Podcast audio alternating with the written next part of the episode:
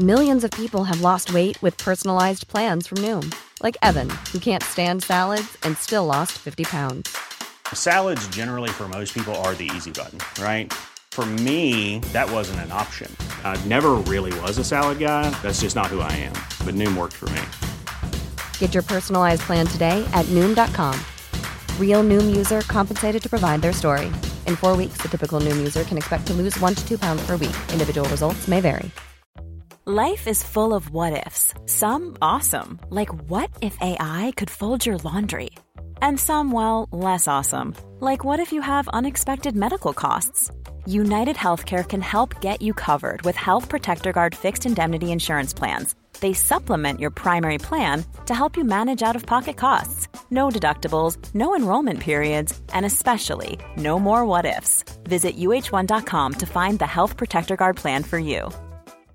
Ready to pop the question? The jewelers at BlueNile.com have got sparkle down to a science with beautiful lab grown diamonds worthy of your most brilliant moments. Their lab grown diamonds are independently graded and guaranteed identical to natural diamonds, and they're ready to ship to your door. Go to BlueNile.com and use promo code LISTEN to get $50 off your purchase of $500 or more. That's code LISTEN at BlueNile.com for $50 off. BlueNile.com code LISTEN.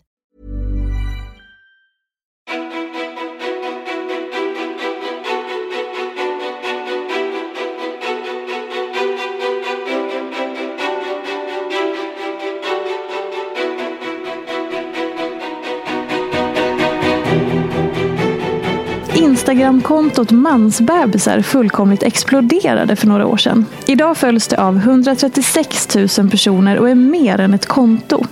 Det är en rörelse som skapar medvetenhet, väcker debatt och starka känslor. Vi får dagligen ta del av kvinnors berättelser om vardagslivet i en heteronormativ relation. Hur verkligheten är för kvinnor som lever med män. Berättelser som man kanske först ler åt för att det verkar så bisarrt.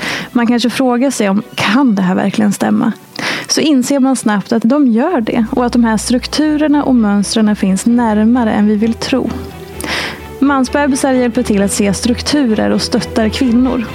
Hur börjar det här? Hur är det att driva det omdebatterade kontot? Och vem är egentligen upphovskvinnan till mansbebisar? Varmt välkommen till podcasten Ofiltrerat med mig, Sofia Peterfia.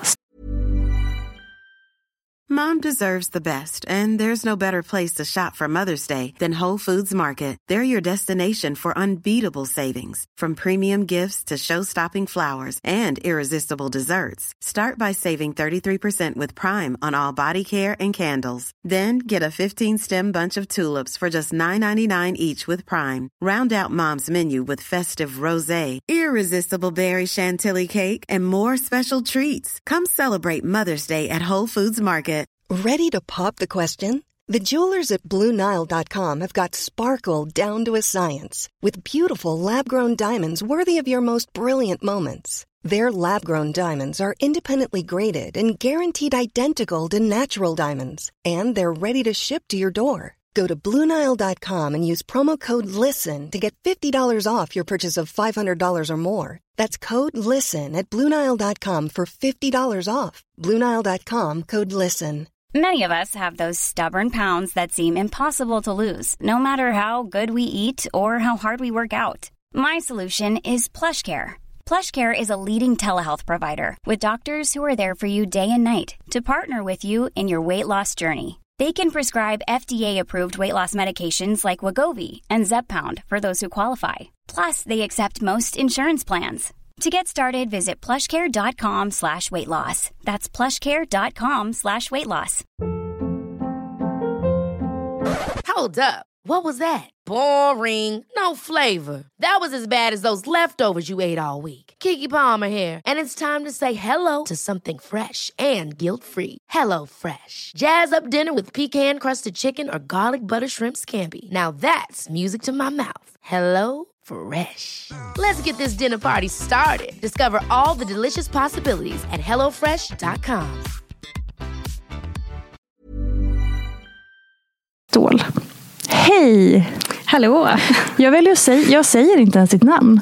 Det är helt okej. Vi lämnar det liksom utanför. Eh, För alltså, om jag har förstått rätt så har du liksom, din identitet är ju hemlig. Ja. Och sen så om du vill ha något namn så använder du en sån... Eh, Pseudonym. Tack.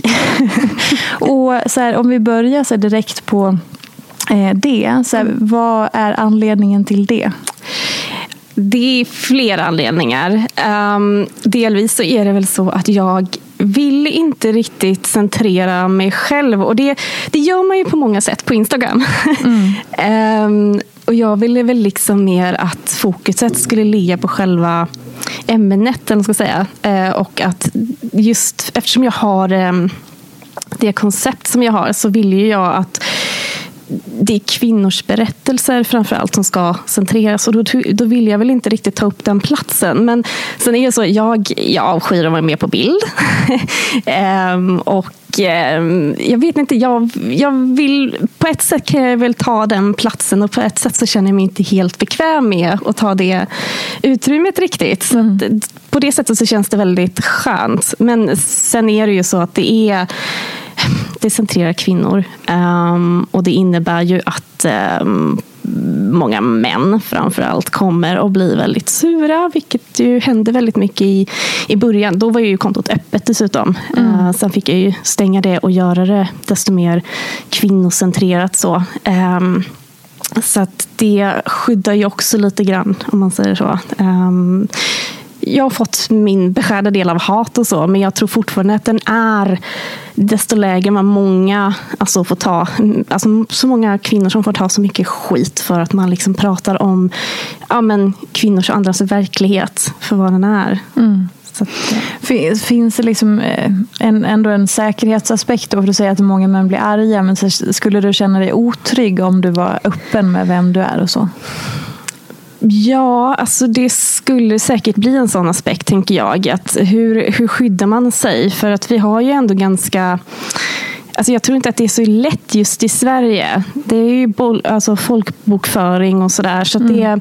jag tror definitivt att eh, de, de, kvinnor som är väldigt offentliga och arbetar mycket feministiskt, de, de är relativt utsatta. Och jag vet också att den psykiska ohälsan ökar ju för de kvinnorna som också arbetar på det sättet. Eh, mm. Så att det har man ju också i bakhuvudet. Och om vi börjar från början, kan du ta oss med från eh, egentligen så att du registrerar kontot mansbebisar på Instagram så kan vi gå lite bakom det sen. Men om du börjar liksom där, vad, vad hände? Vad var intentionen? Hur startade allting? Alltså allting tror jag startade, egentligen så startade det väl redan med metoo. För det var ju 2017 eh, och slutet av 2017. Um, ehm, och det var då vi började fler kvinnor börjar gå ihop mer digitalt och liksom se plattformarna som ett sätt att liksom uttrycka sig men också organisera sig.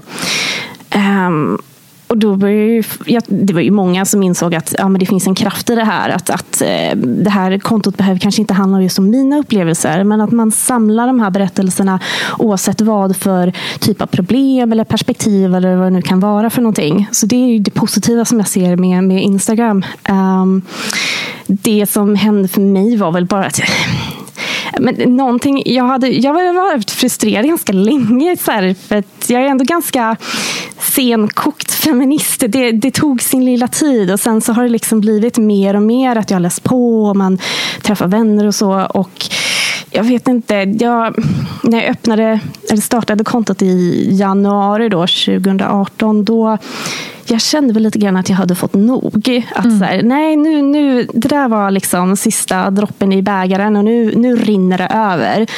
Och jag tror att det som startade var att jag var så arg. Jag var, så, alltså jag var frustrerad och jag var arg, jag var besviken och jag bara kände att jag behöver liksom en outlet men att jag också behöver jag vet inte, just det här att jag vet att jag inte är ensam, för jag har ju läst på om det här ämnet. Mm. Eh, det måste vara så många fler där ute som känner detsamma. Och sen är det ju så, det finns ju många konton och så som har arbetat liksom liknande så tidigare. Så att det handlar ju också lite grann om att ha lite tur och vara i rätt läge. Även om man liksom har kunskaper och så. Det är ju inte som att jag kommer och bara hej, titta här har vi ett nytt ämne. Utan det har ju funnits där. Det är så många som har tagit upp det här tidigare. Um, men ibland så kanske vi verkligen måste ha det liksom in your face att um, den här berättelsen kunde ha varit min. Mm. Um, så att, men jag hade ju inte alls eh, planer på att det skulle liksom växa så mycket. Eller alltså, någonting. Jag hade väl räknat på att ja, men så som det växer nu så, så kanske det blir ungefär 10 000 följare i slutet av året. Liksom. Det är okej, okay, det får växa långsamt och så ser vi liksom var det tar vägen någonstans. Så det är också lite läskigt när det, när det växer väldigt, um, väldigt fort. Mm. Var det någon specifik händelse då i liksom ditt eget liv som, gjorde, som framkallade den här ilskan? Ja, alltså jag hade väl... Det var väl jag tror att jag hade ett samtal med eh, alltså någon alltså anhörig eller ja, så. Eh, där jag liksom pratade lite om min frustration och det jag fick tillbaka var väl att eh, jag skulle ta så mycket ansvar. Eller att jag var liksom en, en stor del av varför kanske ehm, relationerna med männen runt omkring mig eh, såg ut som de såg ut. Och jag kände det av att nej, jag har fått nog för att jag har försökt så himla mycket känner jag. Och att det blir en sån typisk kvinnoroll där ansvaret för det här sociala och eh, vad ska man säga, hålla upp och, och liksom hålla kontakten. Och eh, När det är konflikter då är det jag som ska ta itu med det. Att det, det hela liksom det här kommunikativa och allting. Och det ska ligga på kvinnor. Och jag bara kände att nej men jag har försökt. Jag har fått så nog. Så att jag bara kände det att nej men jag, behöver lägga, jag behöver lägga tid på mig själv. Jag behöver lägga energi åt ett håll där jag känner att den gör nytta. För just nu är det som att hälla vatten i en sil. Det är liksom bara rinner rakt igenom och det känns som att jag bara ödslar tid och energi. Um, så att, uh, där känns kontot väldigt tacksamt på det sättet. att det finns förhoppningsvis någon som tycker att, um, att det bär någon nytta någonstans. Att det kanske stärker någon. Och då känner jag liksom att då, då gör det sitt. Då, då finns det ett syfte. Liksom. Vad var det absolut första inlägget som du la ut? Oh my god. Uh, gud, det vet jag faktiskt inte. Jag, var det en egen berättelse eller var det någon annans? Jag hoppas på att det var någon annans. Uh, för Varför hoppas du på det? Nej, men just för att den ska vara, för just för att jag vill att det ska vara centrerat runt andra. Men det är ja. ju så. Eh, jag delar ju eh, mina upplevelser också ibland. Men då försöker jag också vara tydlig med att um, kategorisera det så att man ser att det här är mina tankar och så. Mm. Um, men jag vet att jag gick ut i mindre kvinnogrupper eh, ganska tidigt och eh, frågade just om eh, berättelser och så för att eh, liksom kunna ja, organisera och samla lite. Så mm det är nog att det tog lite längre tid i början. Men sen, alltså jag var så ny på Instagram och så, så att jag la ut alldeles för mycket inlägg och grejer. Så jag tror att folk var lite trötta på mig i början. Um, nu är det lite mer stabilt. Vad skulle du säga? Eh, så här, min relation till eh, själva kontot Mans bebisar. Jag tror att jag hittade det kanske på sommaren 2018. För då startade det i januari. Mm. Och då tänker mig att det ändå hade gått ganska snabbt fram till sommaren. Mm. Eh, så jag tror att jag hittade det ungefär då. Mm. Och det var som en sån här... Va? Åh oh, herregud. Alltså, det, det blev som någon slags uppenbarelse som jag tror mm. att de mm. flesta som följer känner igen sig i. För att man kanske inte haft de glasögonen på sig. Man kanske har tittat på, så här, ja absolut, det ja. finns strukturer, det finns mönster. Mm. Alltså, man har en viss medvetenhet. Ja. Men det jag upplever att kontot gör är ju att det synliggör det här som man kanske mer eller mindre medvetet har blundat för eller inte förstått. Ja, nej men det håller jag med om. För saken är den att jag... Ehm, för mig började det mycket med Karin Holmbergs bok. Den är ju min bibel när det kommer till kontot. Så mm.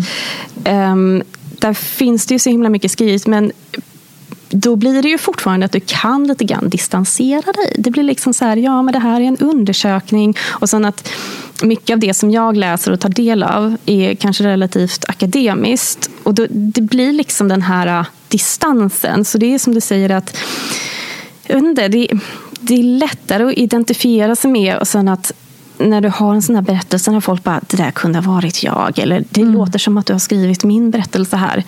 Det är just det jag liksom lite grann vill fånga upp. Att det är inte bara din berättelse, det är din berättelse och din berättelse och din berättelse. Mm. Och för den som inte är insatt eller som kanske inte följer, som inte har någon aning om, kan du återge kanske ett par typiska berättelser som just finns på eh, de olika inläggen? Ja, eh, det huvudsakliga brukar ju handla om alltså, hem och hushåll. Eh, till exempel att ehm, eh, ja, men ta det här med inköp. Ehm, att eh, kvinnan behöver göra eller skriva inköpslistan och så skickar hon iväg honom och så håller han på och ringer stup i kvarten och frågar om vad ja, men, mjölken är eller eh, någon viss typ av knäckebröd eller vad det nu kan vara. Istället för att kanske försöka och leta lite grann i alla fall. Mm. Uh, att det liksom blir så här telefonterror då, liksom kommande timmen. Um, en annan och ofta har glömt hälften. Ja, Eller så här, nej men det där såg jag inte så jag sket i det. Ja, har jag också läst precis. flera gånger. Ja, men verkligen. Och jag tror att många gånger så blir det lite medvetet. Så mm. ja, jag tabbar mig nu så det är nog bättre att du gör nästa gång för att eh, jag klarar inte det här. Exakt, och då är det väl, för man kan ju titta på det och bara säga, jaha men vad är det big deal då? Men då så här, man ser att så här, okay, men det händer inte bara en gång utan under relationens mm. gång så ligger ansvaret på kvinnan och det återupprepas gång på gång på gång på gång. Och som du också är så bra på att lyfta, så här, det är ju förväntan och ansvarsfördelningen. Precis. Ja, det är så mycket det här liksom med strukturer och att det är så återkommande som du säger. Att det, det, är inte bara det är inte så att kvinnor vill tjafsa eller gnälla eller vara griniga eller vara arga, besvikna, trötta. Utan det är ju liksom att det är ett sånt här arbete. Det är ett vardagsarbete, det är så osynligt. Och när kvinnor fick synliggöra det så blir det ju fortfarande det att det är så fast i de här kletiga strukturerna. Mm. Så det är så svårt för alltså, att, att få honom att förändras. Mm. Sen är det jättevanligt det här med barn. Det, det blir, tror jag, det är verkligen den här smällkäften när du väl har blivit förälder och du märker att men alltså, jag är helt slutkörd. Jag har inte sovit på ett och ett halvt år. Och hur många blöjor har han bytt det senaste året? Mm. Eh, det, de är väldigt återkommande. Eh, någonting som jag och eh, två andra kompisar, som vi alla är ju nu, eh, nu ska vi se. Vi är då tre singelkvinnor som är mellan 30 och 35, 37 ish. Mm. Eh, och eh, två av oss har skilt oss nyligen. Eh, för något, alltså, ganska nyligen båda två. Och vi, vi tre pratar mycket i liksom ett, en tråd med röstmeddelanden som vi har om att så här, Går det att leva jämställt eh, i en heteronormativ relation? För mm. att de här strukturerna är så fruktansvärt starka. Och även om man kanske har upplevt att relationen har varit jämställd mm. i att man mm. kanske har gjort lika många saker rent eh, praktiskt. Mm.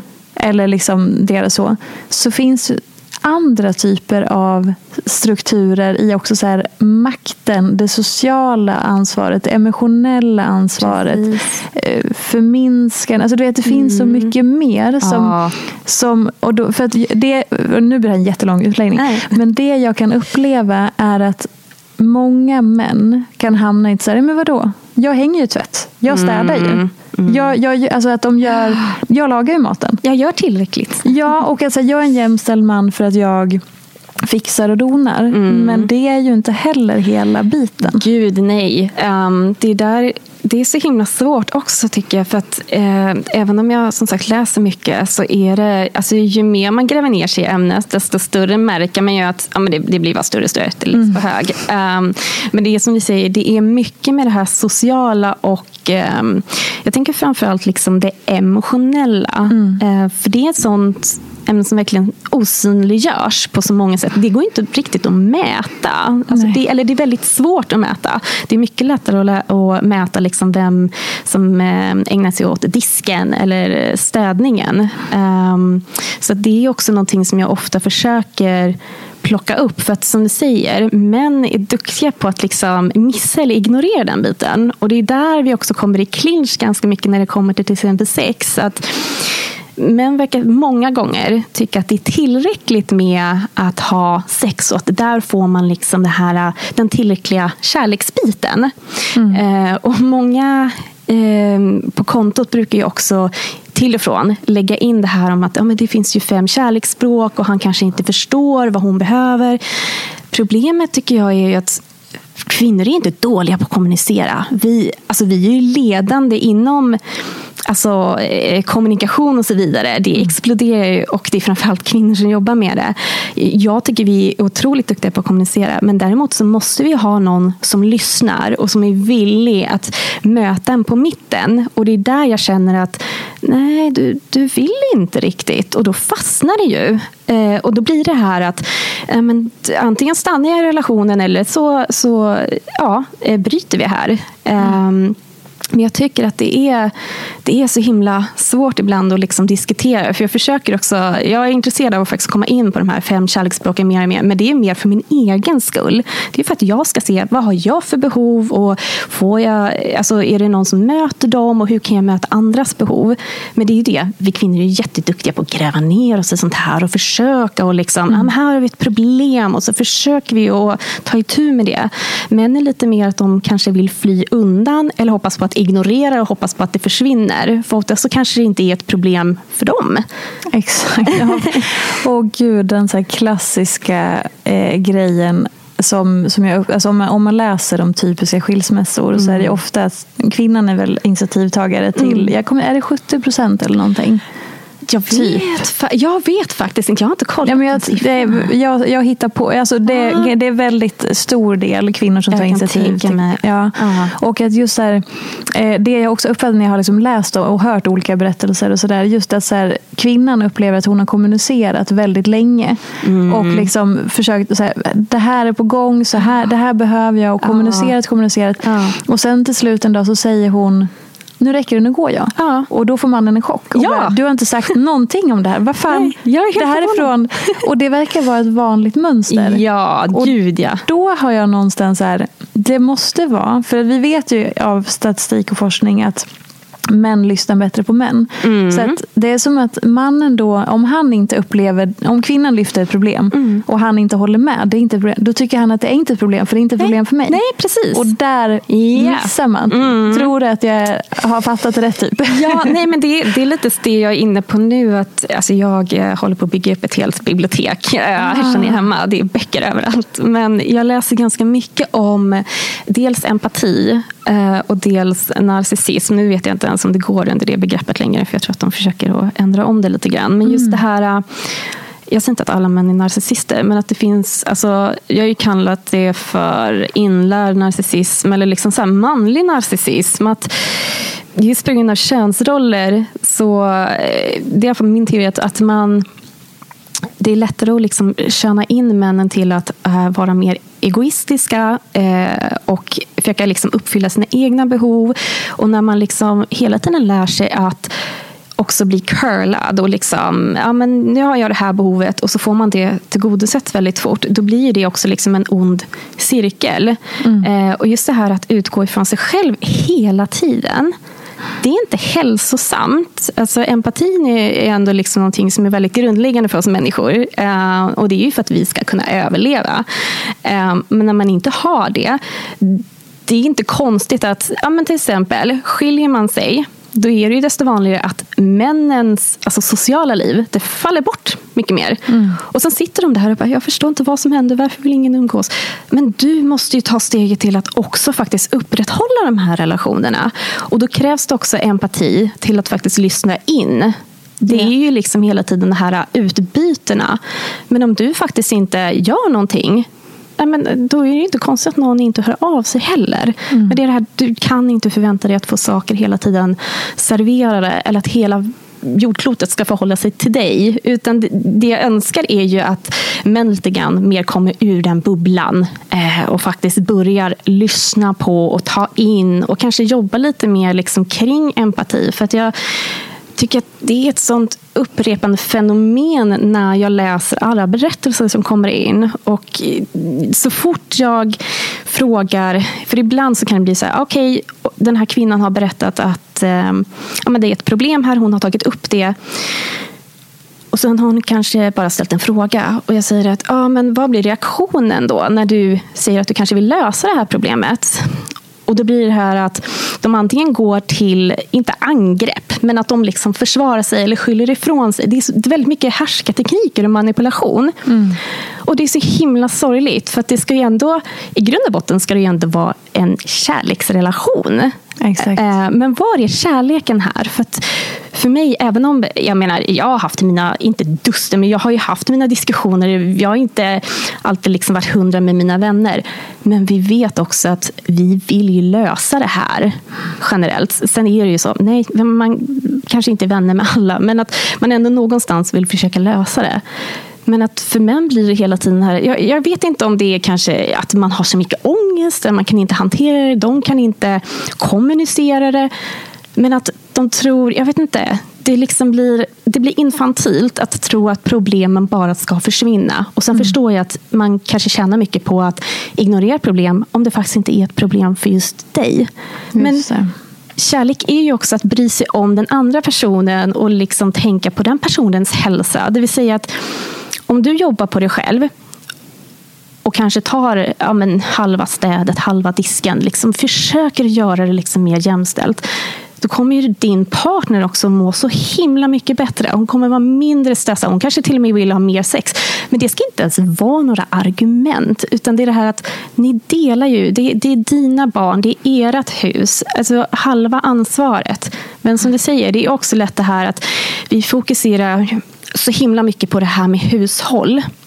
Att det här emotionella och sociala, det försvinner väldigt mycket i bakgrunden. Och Det blir också problematiskt ibland på kontot för att många gånger av såna här um, enkäter som man kan liksom fylla i mm. Jag tror, vad de som jag har tagit del av, de tar inte upp så mycket av det här emotionella. Vem är det som tröstar barnen? Eller vem är det som drar upp problem? Eller vem är det som tröstar vem? Det, det, finns ju inte riktigt liksom statistiskt på samma sätt. Och eh, jag tycker inte att vi pratar om det på samma sätt heller. Och som sagt, det är mycket lättare att prata om hushåll. Men mm det är så mycket som också osynliggörs. Jag tror också att det handlar lite om rädsla hos oss kvinnor. För att jag tror att många gånger man vill ju inte inse kanske hur dåligt man faktiskt har det. Eller att Nej, såklart. är så patriarkal. Ja, verkligen. Och det är ju... Jag tänk, för att det var intressant för att i, jag fick en kommentar i ett blogginlägg ganska nyligen mm. eh, där, en, där en tjej skrev just angående då, så här, jag följer kontot mansbebisar eh, och så gjorde hon en lång utläggning. Hon var så här, hennes poäng var, hur kan... Eh, för jag är bisexuell och jag kan ju välja mm. att inte leva med en man. Mm. Jag kan ju ändå liksom, jag kan välja att leva med en kvinna eller liksom, eh, bara umgås och dejta kvinnor. För att jag är, ändå, jag är lagd åt det här hållet. Mm. Så för mig så går det bra. Mm. Men ni som är eh, heterosexuella hur gör ni? För att man så här, läser på mansbebisar, man ser strukturer, ah. man får det här uppvaknandet kanske. Mm.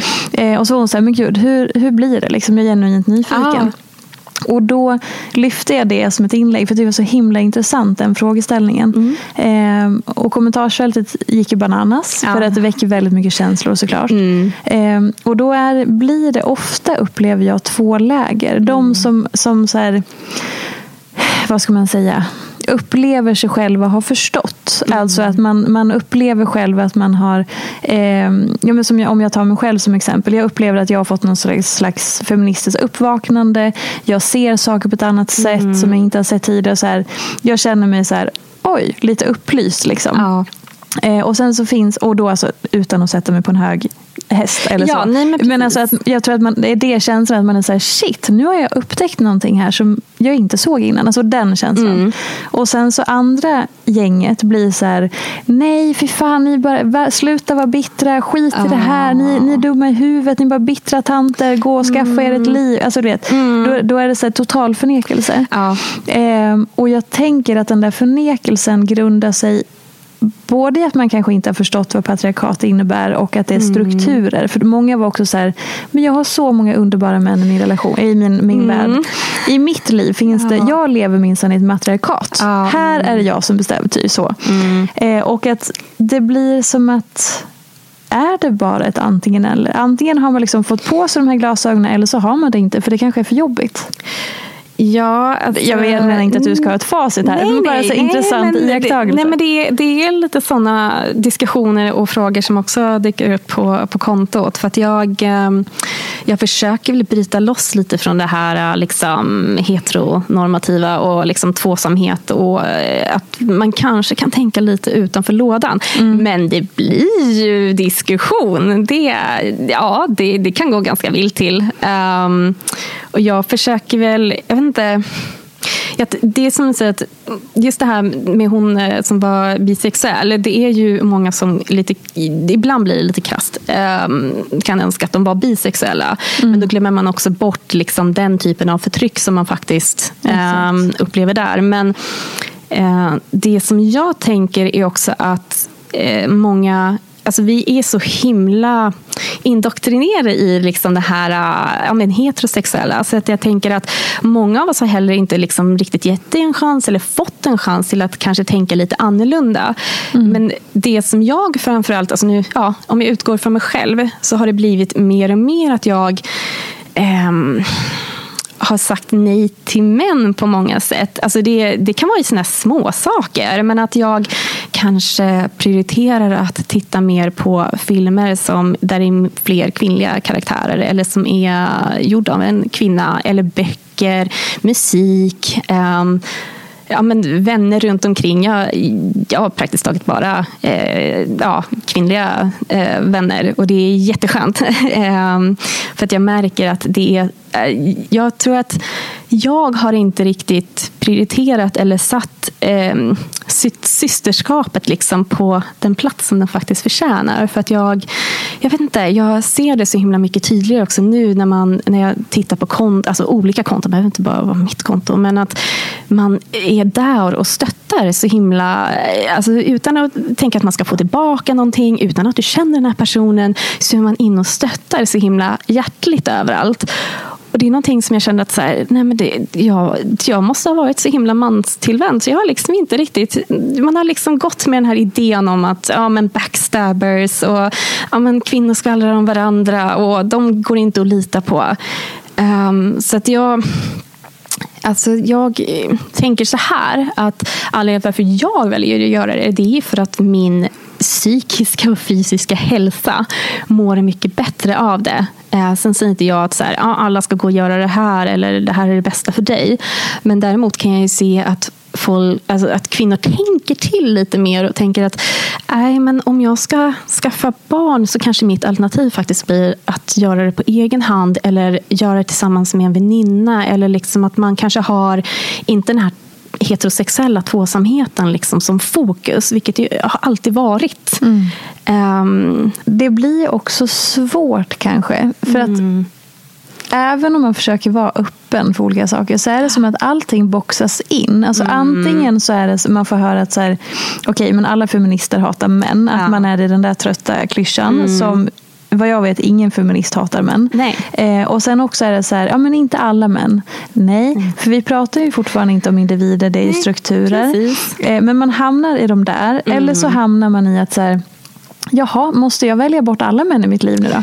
Nej. Alltså du vet att så här, jag vet inte riktigt. Det blir väldigt mycket så här, antingen eller. Exakt, eller ingen... vi mot dem. Ja, eller så. Som att någon har ställt det kravet lite grann. Mm. Jag tänker väl snarare så här att jo, men jag ser på de här alternativen. Just det. Säga. Att, att, um, ja, men, ni kanske inte behöver vara sambos, ni kan vara särbos. Eller liksom att ja, men om du bara har alltså, sexuella preferenser eller liksom, det, det är bara att gå ut och ragga på krogen. Men att det blir lite det här, vad har jag för behov och måste jag liksom bo tillsammans? För att mm. det är ju det man framförallt märker att det, det är ibland lite som att ha ett extra barn hemma. Det blir väldigt mycket jobb. Mm. Och eh, jag tror att de bara egentligen signat upp sig kanske för ett spädbarn och ett, en vuxen. Men det blir liksom lite för mycket jobb som man i annat fall kanske inte skulle behöva ta sig an på samma sätt. Mm. Eller åtminstone det här att, ja men hörru, nu sa jag till dig att du kanske skulle dammsuga idag och det är fortfarande inte gjort. Det här tjatet och mm. liksom behöva strukturera och det här projektledandet Det, ja, nej, men jag, jag, tycker det är positivt att se hur man kanske försöker lite grann gå utanför boxen. För jag förstår också att det är väldigt svårt just för att vi har de normer som vi har. Mm. Um, men ja, nej, alla de här små, små eh, kommentarerna som jag ser, de här små tankarna, det, det, det gör mig lite hoppfull ändå. Um, sen är det väl så att men nu, det börjar ju växa lite mer med kollektiv tycker jag och sådana saker. Så det är sånt som jag hoppas på i framtiden. att Ehm, just det här att meningen är inte att du ska känna dig ensam. Men om vi ser liksom till vilka behov har du? Skulle de kunna täckas upp liksom på andra sätt än, mm. än de snäva ramarna som vi har idag? Men det handlar ju också mycket om att du behöver faktiskt sätta dig ner och kanske läsa på om feminism och bli lite upplyst. Och det kan ju, alltså det svider, det gör ju ont. Gud ja. Det är jätteont. Eh, så det gäller ju att komma över den där pucken. Liksom. Mm. Jag tror att det är många, ja, men jag har också fastnat där i många år och tänkt att nej, nej, nej, jag, jag älskar män jättemycket. Och, ja, men det, och det, alltså, det blir ju så komplext. för så här, Det är klart man kan fortsätta göra det. Alltså, så här, det mm. ena utesluter ju inte det andra, men en medvetenhet kanske ja. är, gör att det blir lite sundare, lite mer balanserat eller lite mer gränssättning. Jag vet inte. Jo, men absolut. Att det blir så här, för det är inte så att man måste känna sig, jaha, då måste jag gå, som de skriver till dig, så här, nu måste jag gå och byta team då, nu ska jag bli lesbisk ja, istället. Nej. Det, alltså, bara om det är någon som tänker att, för det är inte det vi sitter och säger, alla nej. får göra som de vill. Ja, men det är som du säger, det här med gränssättning, det är mm. väl egentligen en av de främsta sakerna som jag försöker att poängtera på, på kontot. Just det här att det känns inte som att vi har blivit... Nu, nu menar jag inte att skylla på sina föräldrar, utan jag menar liksom hela, samhället, hela samhället. Men att vi lär oss inte att få sätta gränser för oss själva som nej. flickor. Utan att det är hela tiden här att nej, men du ska se till att möta pojkarnas behov och att de kan hela tiden gå över dina gränser. Mm. Så det är, det är framförallt de som jag försöker liksom reclaima. Eh, och när jag försöker göra det så hoppas jag också att det bidrar till någonting på kontot. Att någon annan också tänker att men varför det här är jättekonstigt. Varför har, man, varför har man gått med på det här och de här grejerna? Jo, men det, det är ju liksom indoktrinerat att vi, vi ska gå med på de här sakerna. Vi ska inte säga emot. Det är det mm. som också märks så himla tydligt när vi, när vi väl säger emot. Ja, men då blir det mycket härsketekniker och, och liksom manipulation och ja, men psykiskt våld. Mm. Och den kategorin är fortfarande någonting som jag tycker är ganska men det är inte forskat på på samma sätt som, som det här liksom fysiska våldet som vi lite mer kan ta på och liksom mäta. Så det försöker jag också diskutera ganska mycket på konto för det märker jag också är väldigt, det är väldigt frekvent. Män är väldigt duktiga. Jag säger inte att kvinnor inte använder härskartekniker eller att vi inte manipulerar men att det märks av alltså frekventa mönster. Och då handlar det framförallt om ja, men, problem i relationen som kvinnan kanske vill lösa. Men att eh, mannen eh, är inte riktigt redo att göra det utan bemöter på andra sätt som är ganska skadliga i mm. långa loppet.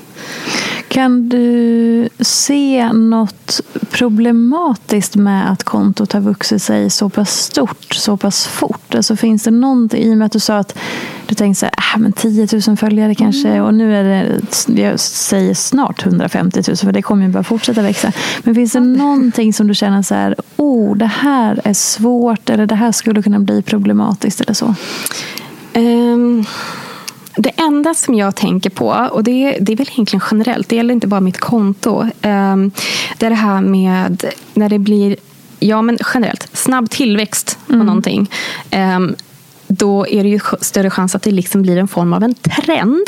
Just det. Och det vill jag komma undan. Så det var därför jag också kände så här, nej men om, om det blir 10 000 på ett år, då kan jag i lugn och ro liksom försöka lära mig allting och liksom hur jag vill göra, vad det är som fungerar, eh, vad har man behov av? Eh, och att det liksom, ja men det växer väldigt långsamt men det är hela tiden lite uppåt. Eh,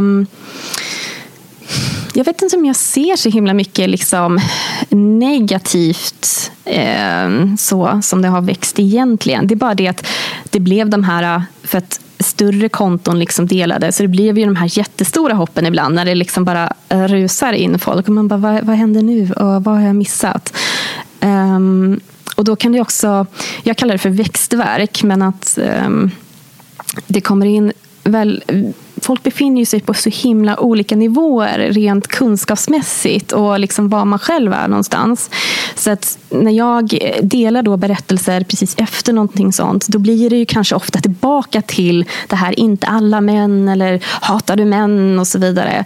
Istället för att kanske så här, ta en liten stund på kontot och se liksom, vad är det vi pratar om. Eh, ta en liten titt på liksom vad vi har för typer av inlägg. Istället för att man direkt liksom målar Satan på väggen. Mm. Eller djävulen på väggen.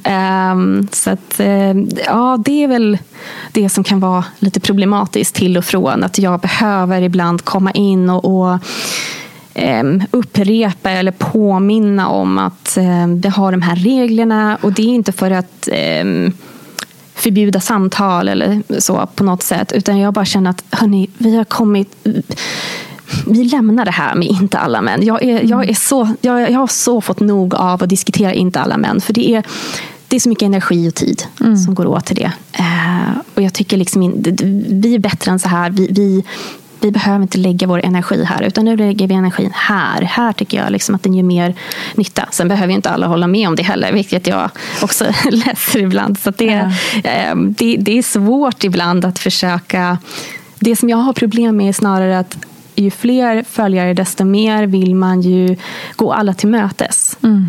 Men problemet är att så här, ja, men man, man kanske framförallt är bara en människa. Eh, och jag kan liksom inte tänja ut mig hur långt som helst. Och jag tycker att det finns så många ämnen som är så viktiga och så intressanta och som behöver uppmärksammas. Eh, men ibland ibland så blir det lite det här kill your darlings, att jag måste också fokusera och centrera.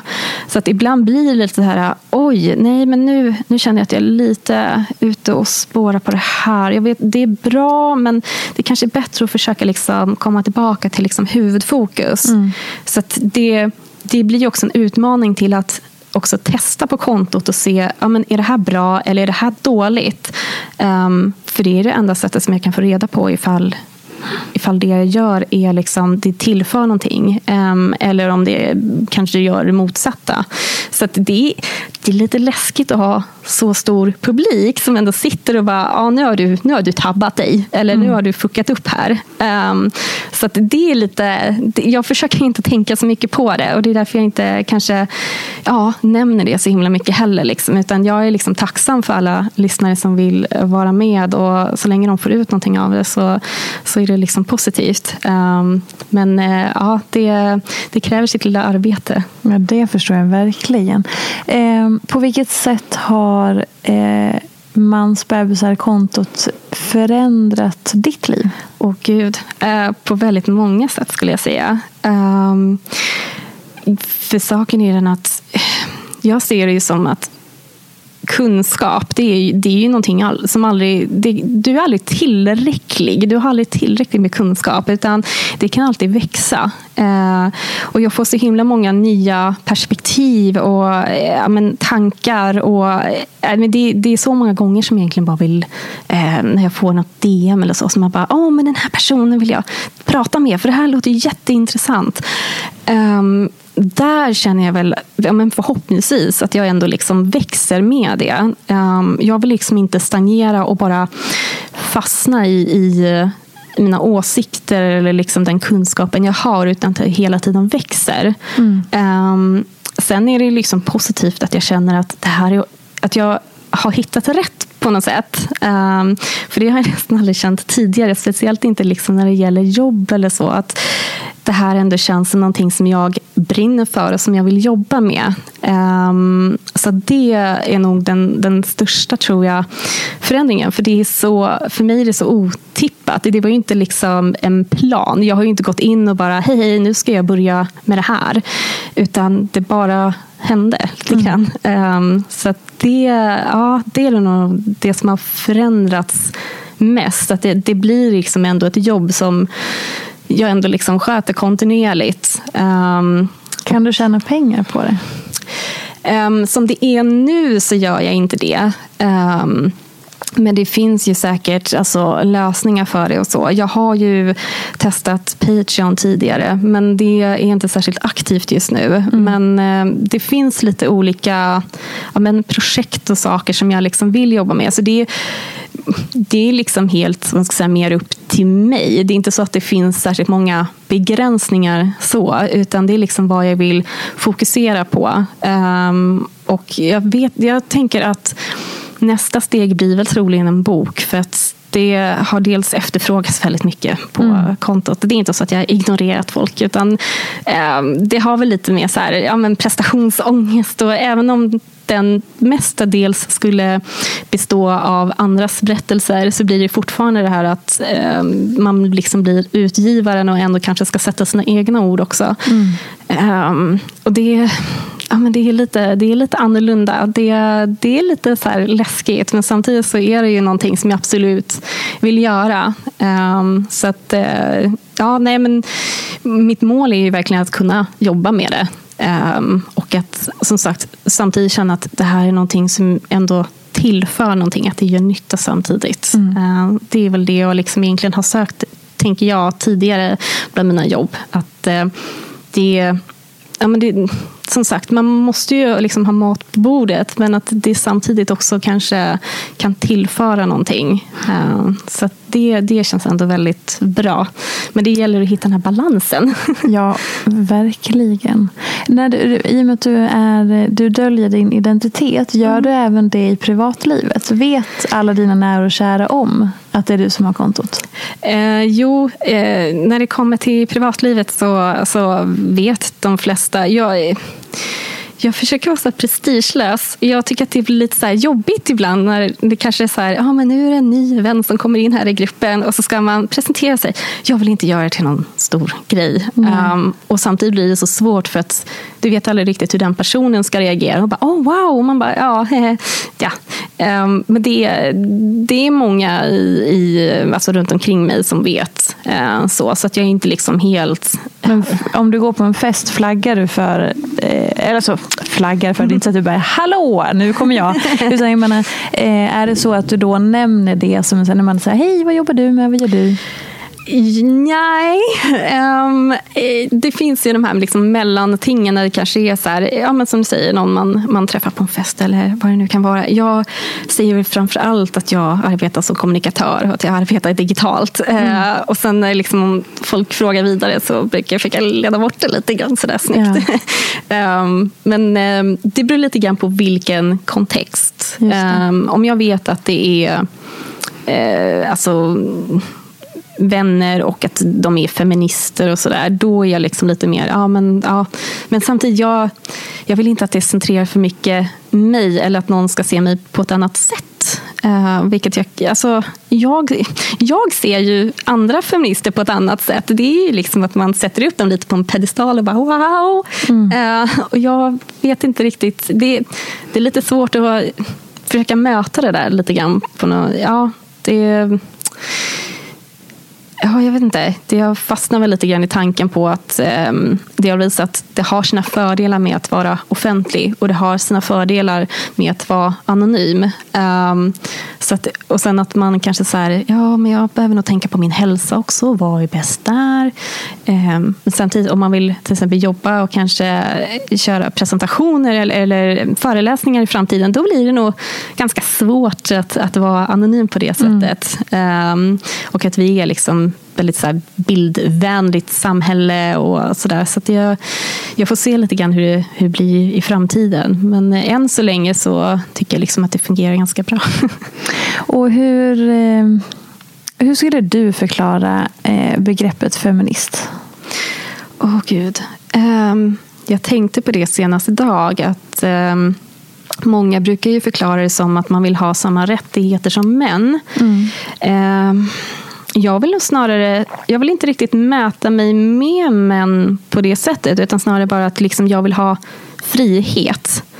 Um, för att jag tycker ju just det här att kanske hålla män som normen ser jag som problematiskt när vi har gjort det så himla länge, liksom rent historiskt. Och ju mer man tittar på deras beteenden så kan jag känna att så här, men det här är inte logiskt eller det här är ingenting som jag riktigt vill uppnå. Och det kan ju se lite tendenser av att det är så lite samhället arbetar, att man eh, normaliserar snarare att eh, men, porr är bra för alla, kvinnor också. Mm. Eh, och jag blir mer så här, nej men jag, jag vill nog snarare eh, värdera liksom det kvinnliga. Det är klart, jag vill ha samma rättigheter som män, men att ja... Någonting som man kan eh, ibland höra pratas om är att så här, just när det kommer till kanske så här, karriär versus familjeliv. Mm. Så tidigare så var ju männen ute och jobbade och drog in stålarna mm. och kvinnorna var ändå hemma och tog hand om barnen. Precis. Och nu så har vi börjat komma ikapp, det vill säga båda föräldrarna jobbar heltid. Ja. Alltså, I det här fallet då kvinna, man, heterorelation. Mm.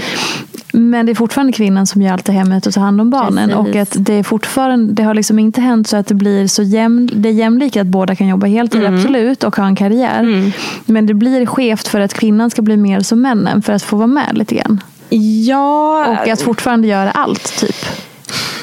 Ja, alltså det som jag önskar är ju att männen tar över mer av kanske alltså, de normerna som ändå läggs på kvinnor nu. Precis. Att det är där vi liksom tjänar in, alltså, som du säger det här med eh, att kvinnorna fortfarande tar det huvudsakliga ansvaret när det gäller hushåll och när det gäller barn. Mm. Eh, att männen faktiskt också, jag vet inte, någonstans måste ju de också inse värdet i att ha en relation till sina barn eller liksom sådana saker. Men att, ja, jag vill nog snarare att de kanske liksom lite grann vänder perspektivet och förstår att ja, men det finns ganska mycket att hämta här om man ser liksom liksom på, på normerna som ställs på mm. kvinnor. Sen så vill jag att de här normerna och allting ska luckras upp och liksom inte existera. Men just nu är det ju fortfarande så himla, vi är så himla insmetade i strukturer fortfarande. Så Exakt. vi behöver ju ändå prata om det på det här sättet. Mm. Men, ja.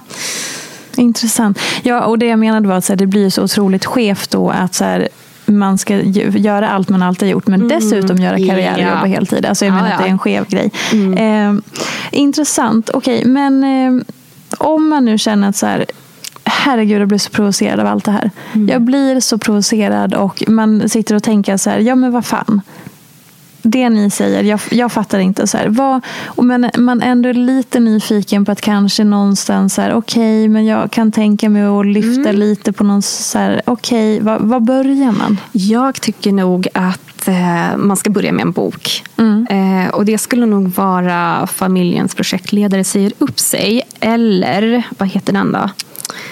Eh, det är den här relativt nya boken eh, som är från någon amerikansk författare. Vad heter den? Gud, jag har hela fodralet och allting så i huvudet, men jag har inte liksom texten. Så um, men det finns två böcker som är väldigt, de är ganska grundläggande. De är, de är inte så akademiska, utan det är mer egna upplevelser. Så den här eh, svenska boken då, um, den, eh, nej men den är framför allt dels eh, kvinnor som då de kommer underfund med, eller de börjar liksom känna igen de här mönstren, de börjar bli irriterade, de vill ha förändring. Ehm, och så börjar de försöka att få in de förändringarna. Mm. Grejen är ju den att i slutändan, det är inte så att det räcker med att så här, ja, men nu är jag upplyst och nu, nu vill jag inte längre vara den här projektledaren. För problemet är att vi fortfarande lever i ett patriarkat, så att mm. du kommer fortfarande få ganska mycket mothugg. Um, men just ändå att vara mer medveten om det, det gör ju ändå att du kan förhålla dig till det på ett annat sätt. Det vill säga att, ja okej, okay, min man vill inte ta tag i det här. Jag är ganska slutkörd faktiskt. Jag är ganska trött. Um, och att man kanske vill ha lite mer fritid. Man vill ha lite möjlighet att kunna gå och träna eller gå på bio. Då blir det ändå det här äh, fokuset tillbaka till dig. Istället för att det blir det här att man bara ger av sig själv hela tiden. Och till slut finns det ingenting kvar. Man vet knappt vem man är. Um, så att jag... Jo, men framför allt um, en liksom mjuk start med en bok skulle jag säga. Mm. Um, och sen att man liksom går in lite, om man, om, man, om man känner igen sig och tycker att ja, men det här är, det stämmer väl. Ja, det stämmer väl. Men jag, mm, det är inte jättekul att läsa om. Men då, då finns det ju, liksom det, jag tänker att det liksom är lite av ett så trappsteg. Mm. Det är mm. lite så jag försöker att jobba med kontot också, med höjdpunkter och sådär. Att man, man kan börja med den här boken successivt och sen så tar man den här boken och så blir det liksom ett djupare steg. Så att man behöver inte bara pang på gå in på olika typer av eh, eh, alltså akademiskt med analyser och, och, forskning och så. För det, det kan bli lite in your face och lite, ja, lite hårt. Eh. och sen tänker jag att man kanske också kan börja med att sätta ord på saker som man upplever och kanske prata med dem man har nära sig mm. som kanske också antagligen upplever samma sak men som ja. man kanske inte pratar om. Nej men precis, det tycker jag är väldigt eh, alltså också återkommande problem. Det här att man dels känner att man inte kanske har någon att prata med och dels att det finns tror jag, en hel del skam kring mm. det. Eh, och att man tror att man är ensam. Mm. Eh, och jag märker ju att det är också ganska mycket återkommande eh, DMs att folk frågar ja, men det här överreagerar jag. Det är jättevanligt. Um, och jag förstår ju det också, för jag är precis likadan. Jag kan skicka iväg något meddelande eller liksom, ja men det här hände. Och, ja, man behöver liksom den här lilla spegeln som ändå säger att nej, du överreagerar inte. Utan lita på din magkänsla och din intuition här. Eh, mm. och du är inte ensam i det. Exakt. Um, men det, det, är intressant att vi inte har kommit längre. Det är så frustrerande. Och samtidigt är jag glad när folk faktiskt förstår att jag kan höra av mig. Eller så här, jag tar kontakt med någon bara för att eh, försöka bli lite ja, men det här att man liksom inte gaslightar sig själv. Att man mm. inte liksom gör sig själv, man manipulerar inte sig själv eller gör sig själv förvirrad genom att äh, men jag är inte säker på det här. Jag vet inte om han utövar någon härskarteknik nu eller inte. Och så vidare. Uh, så att, uh, ja, det, det, är intressant och det är sorgligt och det, ja, det är så mycket. Ja, verkligen. Så intressant och så himla viktigt. Och så här, återigen, att det ens ska behöva sägas. Men att så här, det är, vi behöver inte vara i de här ytterkanterna eh, där man så lätt ham, hamnar. Och det handlar ju inte heller, jag tror att många kanske lägger skuld på sig själv. Mm. I att så här, åh jag borde veta bättre. Eller åh, åh jag, precis som du sa med skammen. Och så här, det är ju större än individen. Jag tycker att det är värt, både utifrån att man själv då liksom är i strukturerna och kanske mm. så här, gud jag vill inte vara i det här men jag, är, jag kan inte stå emot. Mm. Nej, men det är för att strukturer är så starka. Och samma sak med så här, ja men inte alla män, jag har jättefina män. Mm. Ja, ja, men det är fortfarande inte individen vi pratar om, det är ju strukturen. Att man så här, får kanske bredda bredda alla perspektiv. Jo, men absolut. Jag tänker också mycket på det här att jag tänker att kvinnor känner lättare eh, alltså skuld och skamkänslor. För att vi arbetar så himla mycket med, alltså med empati. Mm. Och då har vi också lätt till att känna de här skuld och skamkänslorna. Men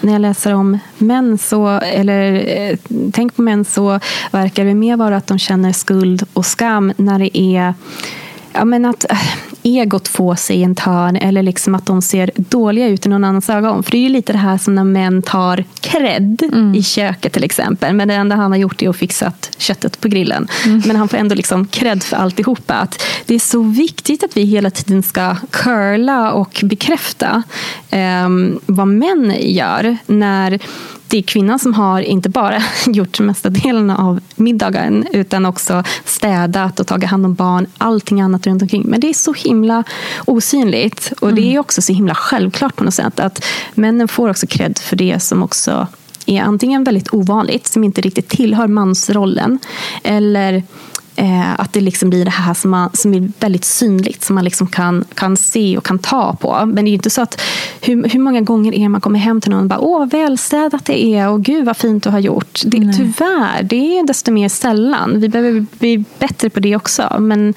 det är oh, så mycket som är så osynligt och det är så frustrerande att inte kunna liksom riktigt ta på och mm. fånga upp. Bara som det, jag tänk, slogs av två saker när du just sa det där. Alltså bara den ena grejen just med papparollen. Hur mycket mm. kärlek pappor som gör självklara saker får. Som en mm. så här, oh, men gud du tar ut pappadagar. Eller ja, ja du tar hand om ditt barn. Men vart är mamman då? Ja. Och liksom alla de här grejerna. Sitta barnvakt. Exakt, barnvakt. Och sen så tänkte jag också på eh, just det här med att det sociala ansvaret. Att om, om en man kommer hem och är på dåligt humör och man har gäster hemma Mm. så behöver kvinnan ofta, eller känner väl att hon behöver kompensera kanske, eller Gud, täcka upp ja. för Ja. mannens dåliga humör. Men han kan vara på dåligt humör fram till att han inte är det längre. Jo, men precis. En sån sak liksom. Ja, och sen eh, det är också så här ganska, jag tycker att det är återkommande det här med att skapa dålig stämning. Och då är det kanske någonting som han känner att, eh, ja men någonting mellan då honom och eh, hans partner. Och att han skapar dålig stämning och ganska länge. Att det kan pågå ja, men i flera dygn ibland. Eh, bara för att eh, ja, men det blir den här liksom maktdimensionen lite grann. Att så här, ja, men nu tog du upp det här problemet eller du sa det här eller du gjorde någonting jättelitet. Eh, och ändå att man kan, vara, man kan upprätthålla den här eh, nivån eller liksom den här energin som ändå blir. För att du känner ju ändå av om någon ignorerar dig. Ja. Eh, och det är också en sån här, det blir en väldigt vanlig härskarteknik och att man, man så medvetet också använder den för att hon ska må dåligt och liksom finna sig i sin plats. Liksom. Hon ska inte, nej du ska inte säga till det här. Just du ska det. inte, du, nej, du får inte ta upp de här grejerna för då blir det så här. Ser du? Låt bli. Just det. Och gud, eh, vi måste börja avrunda det här. Eh, sista frågan som jag ställer till alla eh, mina gäster. Fri tolkning på den här. Vad är inte som det ser ut? Vad sa du? Vad är inte som det ser ut? Åh gud. Ehm, kvinnorollen. Wow. ja, berätta. Nej, men det är väl just det här med att ehm, Just när vi har liksom suttit och pratat, att ta upp allt det här osynliga. För jag tror att även om man kanske har följt kontot ganska länge ehm, så blir det fortfarande att jag känner själv att många grejer hamnar i skymundan. Och att det är, som jag tror att du sa tidigare också, att det blir så lätt att Säg att man har en bra partner för att han eh, ja, men, eh, tar hand mer om barnet eller liksom, eh, hushållet eller sådär. Men att kvinnorollen är ju egentligen, alltså jag tycker vi är helt jävla amazing. Vi klarar av så jävla mycket och så får vi så jävla lite för det. Så att, jag menar, skulle vi mäta allting som kvinnor gör, hallå födde barn och liksom, ja, alltså, nej, det, det är så himla mycket mer. Sant. Så sant. Verkligen, herregud. ja. ja. Fint, bra avslutning. Är det någonting du vill lägga till? Förutom att man såklart jättegärna får följa Mans bebisar på Instagram om man vill och är nyfiken och känner att man vill liksom öppna den dörren. Nej, det är väl egentligen, jag tror det mesta har varit sagt. Det enda som jag tänker på det är väl egentligen att eh, man är så himla snabb på att tillskriva folk att vara manshatare. Men det jag hatar är ju kvinnohatet. För kvinn, alltså, kvinnohat dödar. Ja, bra. Ja. Tack. Tusen tack för att du kom hit. Ja. Och eh, Vi ses och hörs nästa vecka. Fortsätt gärna lyssna och lämna en liten eh, referens, eller vad heter det? Lämna en liten stjärna eller betygsätt på den så blir jag så himla glad. Och följ Mans bebisar. Puss och kram, hej då! Följ mig gärna i sociala medier. Jag heter Peterfia på Instagram och bloggar på peterfia.se. Vill du komma i kontakt med mig så gör du det på info.peterfia.se. Jag vill rikta ett stort tack till Acast för studio och stöttning och ett stort, stort tack till geniet Elin Sjödén som klipper den här podcasten.